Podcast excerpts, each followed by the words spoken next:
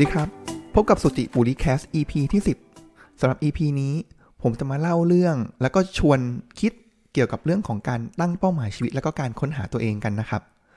ถ้าเกิดใครสังเกตในช่วงนี้นะครับคอนเทนต์ใน Facebook ก็จะเริ่มมีการพูดถึงเรื่องของการตั้งเป้าหมายชีวิต มีเรื่องของตัวชีวัดความสำเร็จ เราจะค้นหาตัวเองได้อย่างไรนะครับ แต่ว่าผมคิดว่าคอนเทนต์ช่วงนี้มันจะออกไปในทางตรงกันข้ามมากกว่าว่าเออเราจะทำไปทำไมกันนะ แล้วก็แบบอยู่ชีวิต สบายๆแบบ slow life อะไรอย่างงี้ก็เป็นเทรนด์ที่มันตรงกันข้าม พอเรามันมีอะไรที่มันสุดแบบจริงจังกับการตั้งเป้าหมายชีวิตค้นหาตัวเองมากเกินไป ใช่ไหมครับ มันก็จะมีแนวคิดที่ตรงกันข้ามมา อย่างเช่นใน Secret Sauce ตอนประมาณ 1-2 สัปดาห์นี้ก็จะมีเรื่องของการนอนทอดหุ่ยเป็นต้นนะครับ มันก็ผมว่ามันเป็นธรรมดานะครับ แต่ว่าในส่วนตัวของผมเองเลยเนี่ย ผมเป็นคนที่ค่อนข้างอินนะครับ แล้วก็ค่อนข้าง ให้ความสำคัญกับการค้นหาตัวเอง แล้วก็การตั้งเป้าหมายชีวิต แต่ว่าในแง่ของความสำคัญเนี่ยผมไม่ได้แบบมีการค้นหาตัวเองขั้นตอนการค้นหาตัวเองอย่างจริงจังหรือว่าตั้งเป้าหมายชีวิตอย่างจริงจังนะครับ แต่ว่าผมว่ามันเป็นอันนึงเลยแหละที่จะเป็นตัวที่ขับเคลื่อนเรานะครับ เนื่องจากผมอ่านหนังสือเนาะก็จะเป็นหนังสือแนว how to แนว how to หรือคนที่สำเร็จทุกคนเลยเนี่ยเขามีการตั้งเป้าหมายชีวิตนะครับ แล้วก็ผมก็มีการไป ลงเรียนสัมมนาคอร์สต่างๆนะครับ แล้วก็แนวๆที่เรียกกันว่า life coach อันนี้ก็ผมก็เคยเรียนมานะครับ ซึ่งจริงๆแล้วเนื้อหาใน life coach เนี่ยอันนึงที่อยากจะบอกเลยก็คือ มันถ้าเราดึงบางอันที่มันดีขึ้นมาได้เนี่ยครับผมว่ามันมันมีประโยชน์นะครับ แต่ว่ากลายเป็นว่าเราไปเจอคนที่เรียนมาแล้วแล้วนำมาใช้หรือว่าเป็นคนที่สุดโต่งไปมันเลยทำให้ content ที่มันน่าสนใจเนี่ยมันถูกกลืนไปด้วยเปลือกที่มันประหลาดๆของ หลายกลุ่มคนนะครับอะที่ผมบอกว่าอินเนี่ยก็คือผมเอามานำมาใช้ด้วยตัวเองด้วยนะครับ แล้วก็อีกส่วนหนึ่งที่ผมอยากจะมาเล่าสู่กันฟังนะครับ ก็คือเป็นกระบวนการที่ผมนำไปทำเวิร์กช็อปกับเด็กๆนะครับ ก็จะเป็นเด็กของโครงการเขาเรียกว่าเป็นโครงการไฟฟ้าที่ของธนาคารทีทีบีนะครับเขาก็จะดึงเด็กๆเนี่ยที่อาจจะมีโอกาสในการเข้าถึงโอกาส น้อยกว่าเด็กๆคนอื่นทั่วไปอะไรอย่างนี้นะครับ ก็เขาก็จะดึงมาแล้วก็จะมีอาสาสมัครเนี่ยไปสอนนะครับ แล้วซึ่งอันนึงเลยที่ผมไปสอนก็คือเรื่องของการค้นหาตัวเองแล้วก็การตั้งเป้าหมายชีวิตนะครับ เลยอยากจะมาแชร์ประสบการณ์ว่าผมใช้อะไรแล้วก็นำไปอสอนเด็กๆอย่างไรนะครับ ประมาณ 3 ปี 2-3 ปีที่แล้วครับ ผมก็เอาเรื่องเนี้ย มาทำเป็นหลักสูตรสั้นๆนะครับ แล้วก็ประมาณครึ่งวันนะครับ แล้วก็มาสอนเด็กๆนะครับคำถามแรกเลยครับ ของการค้นหาตัวเอง เป็นคำถามที่ยอดฮิตนะครับ ผมว่าเด็กทุกคนเคยเจอมาหมดแล้ว แล้วผมก็ตั้งต้นด้วยการคำถามคำถามนี้แหละครับ แต่ว่าไม่ได้ถามเพื่อที่เอาอันเนี้ยมาเป็นคำตอบสุดท้ายของชีวิตนะครับ แต่ว่าเป็นตัวประตูบานแรกเป็นใบเบิกทางก่อนนะครับคำถามซิมเปิลมากเลยครับ น้องๆโตขึ้น อยากเป็นอะไรอ่าซึ่งถ้าเกิดเป็นรุ่นของผมตอนวัยเด็กย้อนไปประมาณ 15-20 ปีที่แล้วนะครับ แน่นอนครับ อาชีพหมอ อันนี้นี่อันดับหนึ่งตลอดการนะครับหมอคุณครู เพราะครูเนี่ยอาจจะแบบใกล้ชิดกับเรา เพราะนั้นเราก็จะมองครูเป็นเหมือนเป็นไอดอลแล้วเราก็อยากเป็นแบบครูก็คือเป็นครูนะครับแล้วก็อีก 2 อาชีพก็คือตำรวจทหารนะครับก็จะเป็นสมัยนู้นนะครับแต่ว่าผมก็ไม่แน่ใจว่าสมัยนี้ ตำรวจกับทหารยังเป็น top list อยู่หรือเปล่านะครับอันนี้ก็จะเป็นสิ่งที่วัยผมเลือกขึ้นมานะครับ ส่วนเด็กๆ ผมคิดว่าจากที่ถามคำถามนี้มาเนี่ยครับผมแบ่งเด็กเป็นประมาณ 3 กลุ่มนะครับ กลุ่มแรกเลยเนี่ยก็ผมว่าขออภัยผมว่าเป็นสามกลุ่มครับสามกลุ่มใช่สามกลุ่มกลุ่มแรกเลยเนี่ยผมว่าประมาณ 10-15%ได้แหละครับ ที่เขาชัดมากเลยว่าเขาอยากเป็นอะไรนะครับ ก็เช่นเป็นหมอ แต่ว่าที่เทรนด์เทรนด์ เทรนด์ที่มาเยอะเลยนะครับ ก็มาถึงก็เป็นอยากเป็นยูทูบเบอร์ครับพี่อะไรอย่างนี้อ่าก็ก็มีบ้างนะครับ อันนี้คือกลุ่มที่1นะครับ แล้วก็กลุ่มที่ 2 เลยผมว่าเมื่อกี้สมมุติว่าเป็น 20%นะครับ อันนี้ผมให้เป็นอีก 40%นะครับ ครึ่งของที่เหลือเนี่ย ก็จะยังไม่แน่ใจ แต่ก็ยังอลองถามไปเรื่อยๆ อะไรอย่างเงี้ยครับ ก็พอดึงขึ้นมาได้บ้างนะครับ ให้เขาลองคิดหน่อยนะครับ อะ คิดมากขึ้นก็จะ ได้มาอีก 40%ก็ใกล้เคียงเดิมครับ เป็นหมอเป็นยูทูบเบอร์อะไรอย่างนี้ก็ว่ากันไปนะครับ ส่วนอีกประมาณ 40%ที่เหลือคือ blank blank ไปเลยครับ ไม่รู้ว่าจะทำอะไรนะครับ เพราะฉะนั้นอันเนี้ยตอนที่ผมทำเวิร์กช็อปกับเด็กๆ ผมก็จะให้ลองนึกดูซิว่าไม่เป็นไร ถ้าเรายังไม่รู้ว่าอนาคตเป็นอะไร ก็ยังไม่เป็นไร เพราะว่าตอนผมจำได้ว่าตอนม .4 ผมก็ยังไม่มีชัดนะครับ ว่าผมอยากเป็นอะไรขนาดนั้น ก็มีแต่แบบก็ลอยๆอยู่อะไรอย่างนี้นะครับ ก็ลองให้เด็กๆ อะลองดูครับว่าเขาชอบอะไร เช่น คนไหนชอบเล่นเกมอะลองดูซิไหน อาชีพที่เกี่ยวกับเกมเนี่ยมีอะไรบ้าง ดึงขึ้นมาก่อน ดึงขึ้นมาสักหนึ่งอัน ถ้าชอบร้องเพลงไหนอาชีพอะไร นักร้องได้ไหม หรือว่าเป็นนักดนตรี เป็น sound engineer เคยได้ยินไหมอะก็จะเหมือนจุดประสงค์ของอันนี้ก็คือให้เขาดึงขึ้นมาหนึ่งอัน เพื่อที่จะมาสู่คำถามที่สำคัญที่สุดณตอนนั้นนะครับ ก็คือคำถามที่สองที่ว่า อยากเป็นเพราะอะไร ผมมีตัวอย่างอย่างนี้ครับ ให้ลองเปรียบเทียบดูนะครับว่าทำไมคำถามนี้มันถึงเป็นคำถามที่สำคัญมาก ๆ ต้องบอกว่ามาก ๆๆจริง ๆ นะครับ มีเด็กสองคนนะครับ อันนึงเป็นเคสจริงแล้วกันนะครับ เป็นเด็กที่เขาอยากจะเป็นหมอฟันอ่าลองฟังดูนะครับว่าเรื่องราวของอยากเป็นเพราะอะไรหรือว่าสิ่งที่ผมจะเรียกใช้นะครับ ก็คือเป็น Big why นะครับ W H Y ว่าทำไมที่ยิ่งใหญ่นะครับ อ่าน้องคนแรกเลย ผมจำได้ถึงทุกวันนี้ เขาบอกว่าเขาอยากเป็นหมอฟัน เพราะว่าอะไร เพราะว่าตอนเด็กๆเลยครับ สมัยประถมเนี่ยเขาบอกว่าเขาฟันของเขามันเกทับกันไม่สวยจัดเรียงไม่สวยเลยนะครับ เสร็จแล้วเขาก็รู้สึกพอเราไม่สวยเนี่ยเขาก็รู้สึกไม่มั่นใจในตัวเอง เป็นคนที่ค่อนข้างไม่มีความสุขสักเท่าไหร่นะครับอะแต่พอเสร็จปุ๊บ คุณพ่อคุณแม่เขาก็พาไปหาหมอฟัน มีการจัดฟันเข้ามาขึ้นมานะครับ จนฟันเขาเนี่ยเรียงกันสวยงามมากขึ้น เขารู้สึกว่าเขายิ้มแล้วเขายิ้มสวยมากขึ้น เขามีความสุขมากขึ้น นั่นจึงเป็นสาเหตุที่เขาอยากจะเป็นหมอฟัน เพราะว่าเขาเชื่อว่าการเป็นหมอฟันเนี่ยจะสามารถทำให้คนอื่นน่ะมีความสุขได้ เป็นไงบ้างครับบิ๊กวายของเขา มาดูวายของน้องคนที่สองอยากเป็นหมอฟัน เพราะอะไร เพราะ สบาย ไม่ไม่ทำงานหนักต้องเข้าเวรจริงจังเหมือนกับหมอประหมอท่านแบบสายอื่นนะครับ แล้วก็รายได้ดี งานสบายรายได้ดี ถ้าเทียบกับหมอกันหมอกันเองนะครับ เป็นไงบ้างครับ ลองเอาน้องสองคนคนแรกบอกว่าอยากเป็นเพราะว่าเชื่อว่าอาชีพหมอฟันทำให้คนอื่นมีความสุข กับอีกคนหนึ่งคือเป็นเพราะรวยคำถามคืออคุณผู้ฟังคิดว่าน้องคนไหนมีโอกาสนะครับ ที่จะ เป็นหมอฟันและประสบความสำเร็จมากกว่ากัน เอาใหม่ ต้องบอกว่า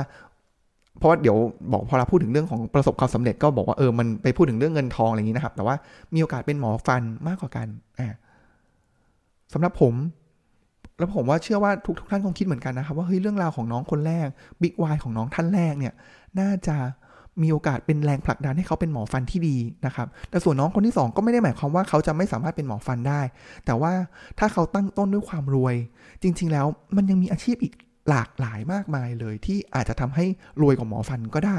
สบายกว่าหมอฟันก็ได้นะครับ เพราะฉะนั้นนี่แหละครับเป็นคำถามที่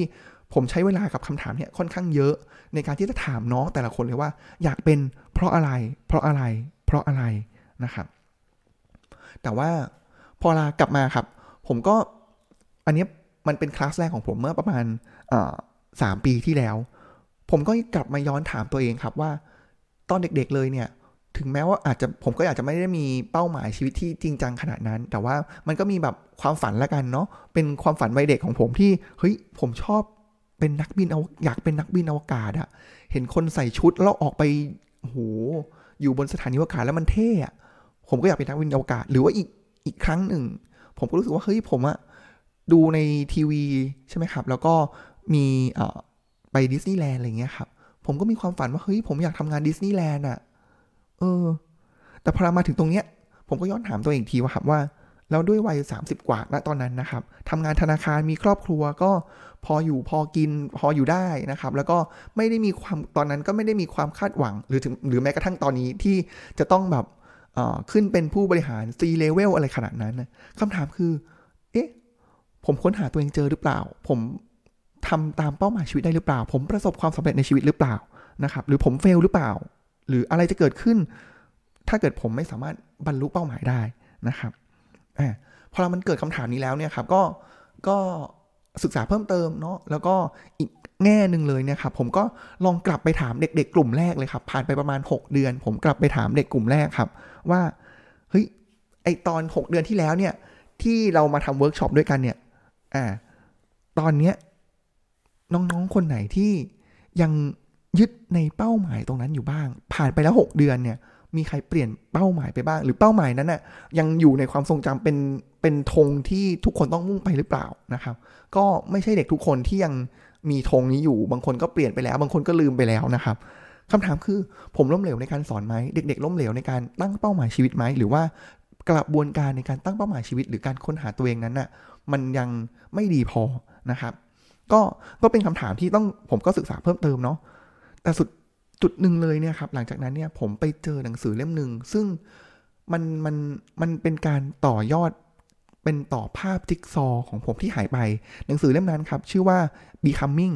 ก็เขียนโดยมิเชลโอบามานะครับ ผมแนะนำให้ผมว่าสำหรับใครที่อยากจะเอามาสอนลูกๆนะครับ ผมว่าในมุมนั้นอะอาจจะบอกว่าสอนลูกด้วยแล้วก็การเป็นบทบาทของภรรยาที่ต้อง supportสามี support ครอบครัวในแง่เติมเต็มนั่นด้วยนะครับ ผมค่อนข้างแนะนำหนังสือเล่มนี้นะครับ ผมว่าดีมากเลย เขาบอกนี้ครับ หลักใหญ่ใจความของ becoming เนี่ยเขาบอกว่า ไอ้คำถามจริงๆแล้ว sense มันคือเขาเปิดมาเลยครับว่าตอนเด็กๆเนี่ยเขาก็เจอมาตลอดเลยครับว่าโตขึ้นอยากเป็นอะไร ในมุมเขาเนี่ยหรือ sense ในหนังสือเนี่ยคำถามเนี่ยมันค่อนข้าง bullshit นะครับแต่ว่าผมว่ามันก็มันก็ดีนะ แต่มันไม่ถึงขั้น bullshit ขนาดนั้นใช่ไหมครับ แต่ว่าสิ่งที่เขาจะบอกคือ เราไม่สามารถรู้ได้หรอก หรือมันมันยากมากนะที่เราคนใดคนหนึ่งเลยเนี่ยจะรู้ว่าเด็กคนหนึ่งหรือว่าวัยสร้างตัวจะรู้เลยว่าเป้าหมายปลายทางอีก 30 ปีเราจะเป็นอะไรใช่ไหมครับ มันมันยากมาก ผมว่าในอดีตอ๋ออีเวนว่าสามีของเขาเองบารักโอบามาเนี่ยครับ ก็ไม่เคยมีเป้าหมายในการเป็นประธานาธิบดีของอเมริกาตั้งมาแต่ไหนแต่ไรตอนเรียนนี้ไม่เคยมีเลยนะครับ ถึงแม้ว่าเขาจะเป็นประธานของ Harvard law business law review นะครับ หรือว่าแบบเรียนทำงานในสาย lawyer มา เขาไม่เคยมีเป้าหมายในการเป็นประธานาธิบดีของอเมริกาเลยนะครับ แต่ว่าเพราะอะไรล่ะครับ หนังสือแก่นมันบอกงี้ครับ บอกว่าประสบการณ์ต่างๆ ที่เราเจอเข้ามาเนี่ย มันหล่อหลอมตัวเราให้ become ก็คือแปลงเปลี่ยนไปเป็นใครสักคนหนึ่งนะครับ ก็คือเหมือนแบบเป็นตัวเราในเวอร์ชันถัดไปนะครับ ถ้าเกิดให้พูดง่าย ๆนะครับ ถ้าเกิดองค์ประกอบทุกอย่างมันดีหล่อหลอมให้เราดี เราก็จะเป็นเวอร์ชั่นตัวเราที่มันดียิ่งขึ้น แต่ถ้าเกิดเราไปเจอในสิ่งแวดล้อมที่มันแย่ เช่นกันครับ มันก็ทำให้หล่อหลอมให้เรา become เวอร์ชั่นที่แย่ขึ้นนะครับ แล้วชีวิตเนี่ยมันเหมือนมีทางเลือกซ้ายขวาซ้ายขวา มันเหมือนแบบแตกกิ่งไปเรื่อยๆครับ แล้วกิ่งของการเป็นเป้าหมายสูงสุดของชีวิตเนี่ย มันอาจจะ โอ้โห มัน มันแตกหลายหลายองค์ประกอบหลาย combination มากมายแล้วนะครับ แต่การมีเป้าหมายที่ชัดเนี่ย มันอาจจะทำให้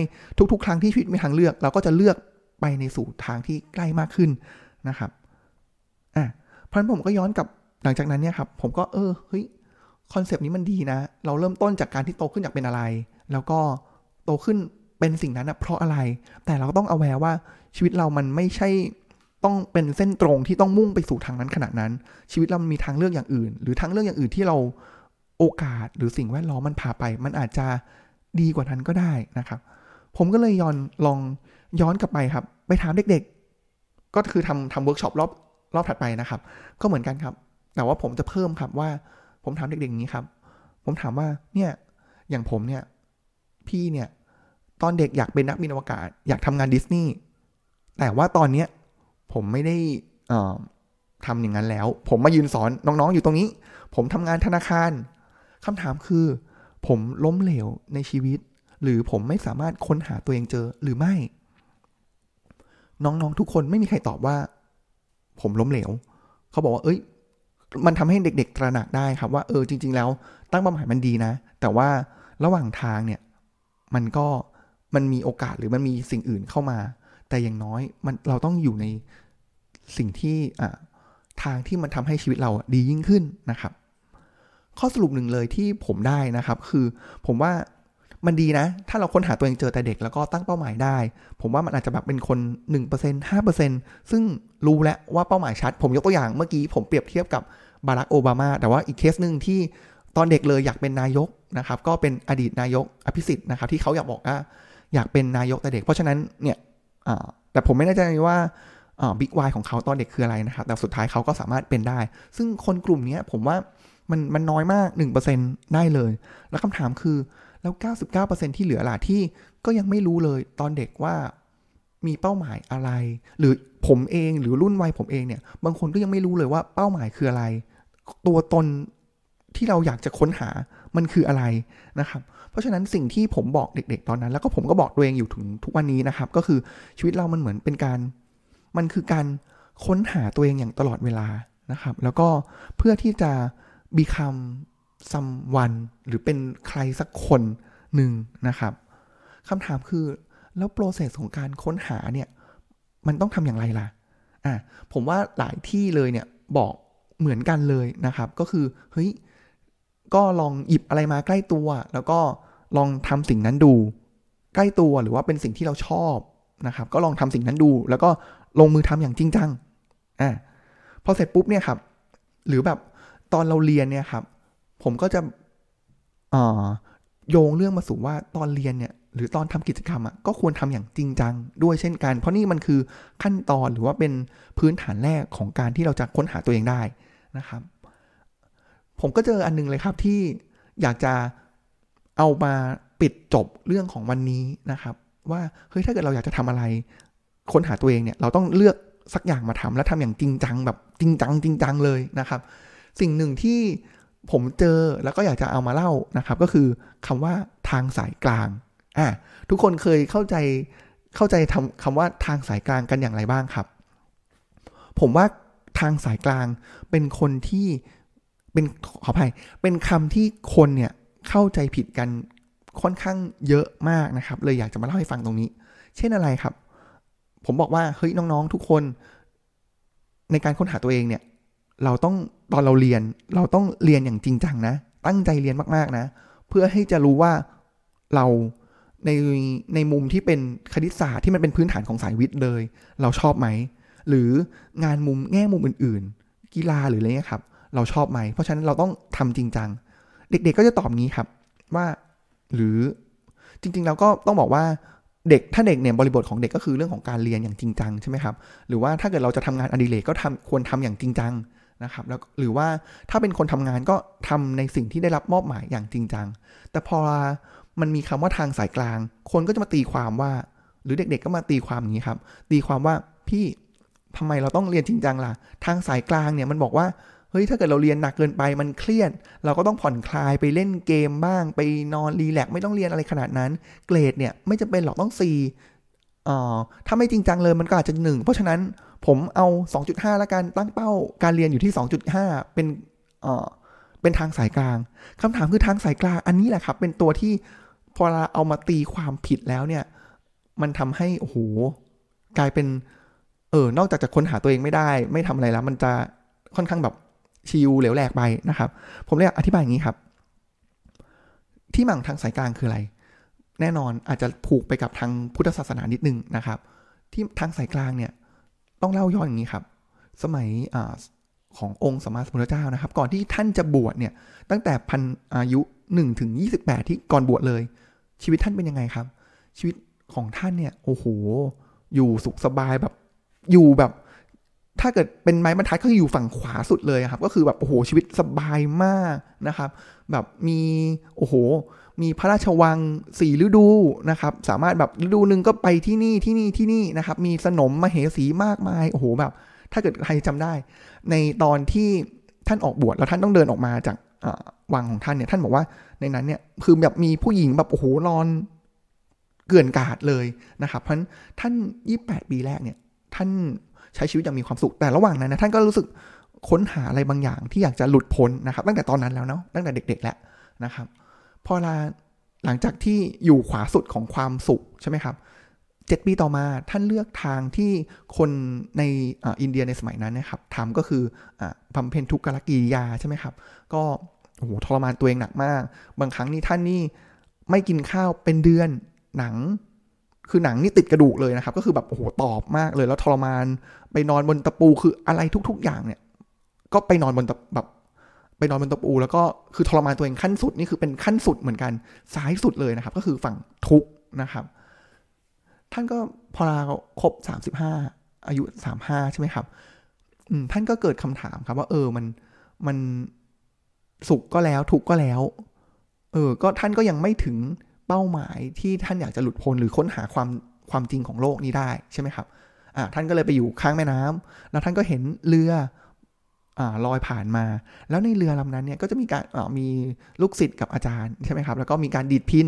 พอรับพินที่ขึงเส้นพินเนี่ยตึงเกินไปสายพินก็ขาด เปรียบเสมือนกับความทุกข์ทุกขกิริยาที่ท่านบำเพ็ญมา มากทุกมากเกินไปเนี่ย มันก็ขาด แต่พอเราหย่อนเกินไปเนี่ย มันไม่เป็นเสียงเลยมันก็ย้วยนะครับ เพราะฉะนั้นแล้วสิ่งที่ท่านตระหนักได้ก็คือ ทางที่จะไปได้เนี่ยมันต้องเป็นทางสายกลาง ก็คือไม่สุขไม่ทุกข์นะครับอะถึงตรงนี้แล้วเนี่ยความหมายของทางสายกลางคืออะไร มันคือเส้นทางนะครับ มันคือเส้นทางที่บอกว่าเฮ้ยเราไม่ซ้ายสุด เราไม่ขวาสุด แต่เราจะเลือกเดินไปข้างหน้าไปตรงกลาง มันคือเส้นทาง แต่ไม่ได้บอกนะครับว่าทำแบบกลางๆนะ ไม่ใช่ทำแบบกลางๆ มันคือเส้นทางตรงกลางนะครับอ่าแล้วดีกรีหรือความหนักในการทำเป็นอย่างไร ลองสังเกตดูฟังดูตามนะครับ คืนวันเพ็ญสิบห้าค่ำเดือนหกใช่ไหมครับ ท่านก็อธิษฐานจิตเลยครับ ที่ใต้ต้นโพริมแม่น้ำผมผมขออภัยผมลืมชื่อแม่น้ำนะครับ ริมต้นโพตรงนั้นเนี่ย ก่อนที่ท่านจะนั่งลงไปแล้วหลับตาเนี่ย ท่านอธิษฐานจิตว่าเฮ้ยอืมไม่ใช่เฮ้ยขออภัยอืมถ้าท่านไม่สามารถบรรลุสัมมาสัมโพธิญาณได้ ท่านจะนั่งอยู่ตรงนั้นเนี่ยด้วยวิธีการทางสายกลางเนาะท่านจะนั่งอยู่ตรงนั้น จะเดือนจะปี ท่านจะนั่งจนกว่า ท่านจะสามารถบรรลุได้ เห็นไหมครับ ความหมายคืออะไรความหมายก็คือว่า ทางสายกลางที่ท่านเลือก ทางที่จะเดินไปเนี่ย เมื่อเลือกทางแล้ว เราต้องทำสุด คือสุดสุดเลยนะครับ ถ้าในสายพุทธเนี่ยก็จะมีหลวงปู่หลายองค์เลยนะครับ ถ้าเกิดสายวัดป่า หลวงปู่มั่นนี่คือแบบ นั่งเอาเป็นเอาตายคือรู้แล้วว่าจะทำอย่างเงี้ยคือ แล้วก็ทำจริงจังมากเลยนะครับ เพราะฉะนั้นแล้วสิ่งที่ อยากจะสรุปในวันนี้นะครับ ในเรื่องของการค้นหาตัวเองก็คือ ง่ายมากเลยนะครับ ก็เล่ามาเกือบ 20 นาทีแล้วก็คืออะถ้าอยากจะรู้ว่าตัวเองอยากค้นหาตัวเองว่าทำอะไรนะครับ ก็เลือกบางอย่างขึ้นมาในสิ่งที่ชอบนะครับ แล้วก็ทำมันอย่างเต็มที่ให้มันสุดแล้วสุดท้ายแล้วเนี่ย ผมก็ตอบไม่ได้น้องว่าเฮ้ยมันจะใช่ไม่มีใครตอบได้ แต่เรานี่แหละ ถ้าเราทำสุดแล้วเราจะรู้เองว่าสิ่งนี้มันใช่หรือไม่ใช่นะครับ อันนี้ก็จะเป็นบริบทสำหรับคน 99%ที่ยังหาตัวเองไม่เจอหรือว่ายัง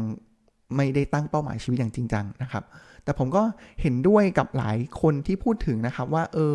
จริง ๆ แล้วเนี่ยบางครั้งการตั้งเป้าหมายแล้วตุ้ยเกินไปเนี่ยครับชีวิตมันก็ค่อนข้างที่จะเครียด แล้วผมเห็นหลายคนเลยก็คือ ตั้งเป้าหมายว่าอยากจะเป็นผู้บริหารระดับสูงขององค์กรนะครับใกล้ตัวมากอะอันนี้ผมก็เห็นอยู่แล้วก็เฮ้ยเขาเขาทำตัวหรือ เป้าหมายนั้นนะมันมันทำร้ายตัวเขาเอง โดยไม่รู้ตัว แต่ที่แน่ ๆเลยคือ การที่เขาจะไปถึงตรงนั้นได้เนี่ย มันทำร้ายตัวคนรอบข้างของเขาเนี่ยโอ้โหแสนสาหัสนะครับ เพราะผมว่าก็ลองตั้งลองอันนี้เป็นขั้นตอนเบื้องต้นนะครับ และเดี๋ยวยังไงเนี่ยเดี๋ยวถ้ามีโอกาส ถ้าเกิดสมมติอีกมุมหนึ่งเลยที่ผมว่าน่าสนใจแล้วเดี๋ยว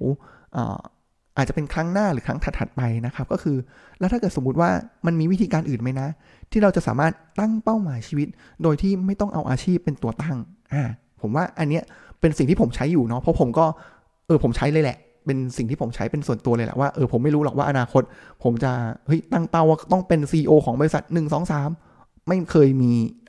สิ่งนี้ในหัวเลยนะครับอ่าแต่ว่าถ้าเกิดแบบนั้นจะตั้งอย่างไรเนี่ย เดี๋ยวไว้โอกาสหน้า เดี๋ยวผมมาเล่าให้ฟังครับสำหรับวันนี้ก็เป็นเช้าอาทิตย์วันสบายๆนะครับอตอนนี้ผมได้มีการเพิ่มช่องสามารถติดตามได้นะครับ ตอนนี้ก็จะมีใน Apple Podcast และ เพราะฉะนั้นช anel หลักๆนะครับ ทั้ง Apple Podcast Podbean Spotify นะครับ แล้วก็ SoundCloud มีครบ 4 Channel แล้วนะครับ แล้วเดี๋ยวเหลือ YouTube อีกอันนึงนะครับ ที่กำลังคิดอยู่ว่าเออจะทำอย่างไรนะครับสำหรับวันนี้ก็ขอขอบคุณในการติดตามรับฟังนะครับ แล้วก็ขอกล่าวคำว่า สวัสดีครับ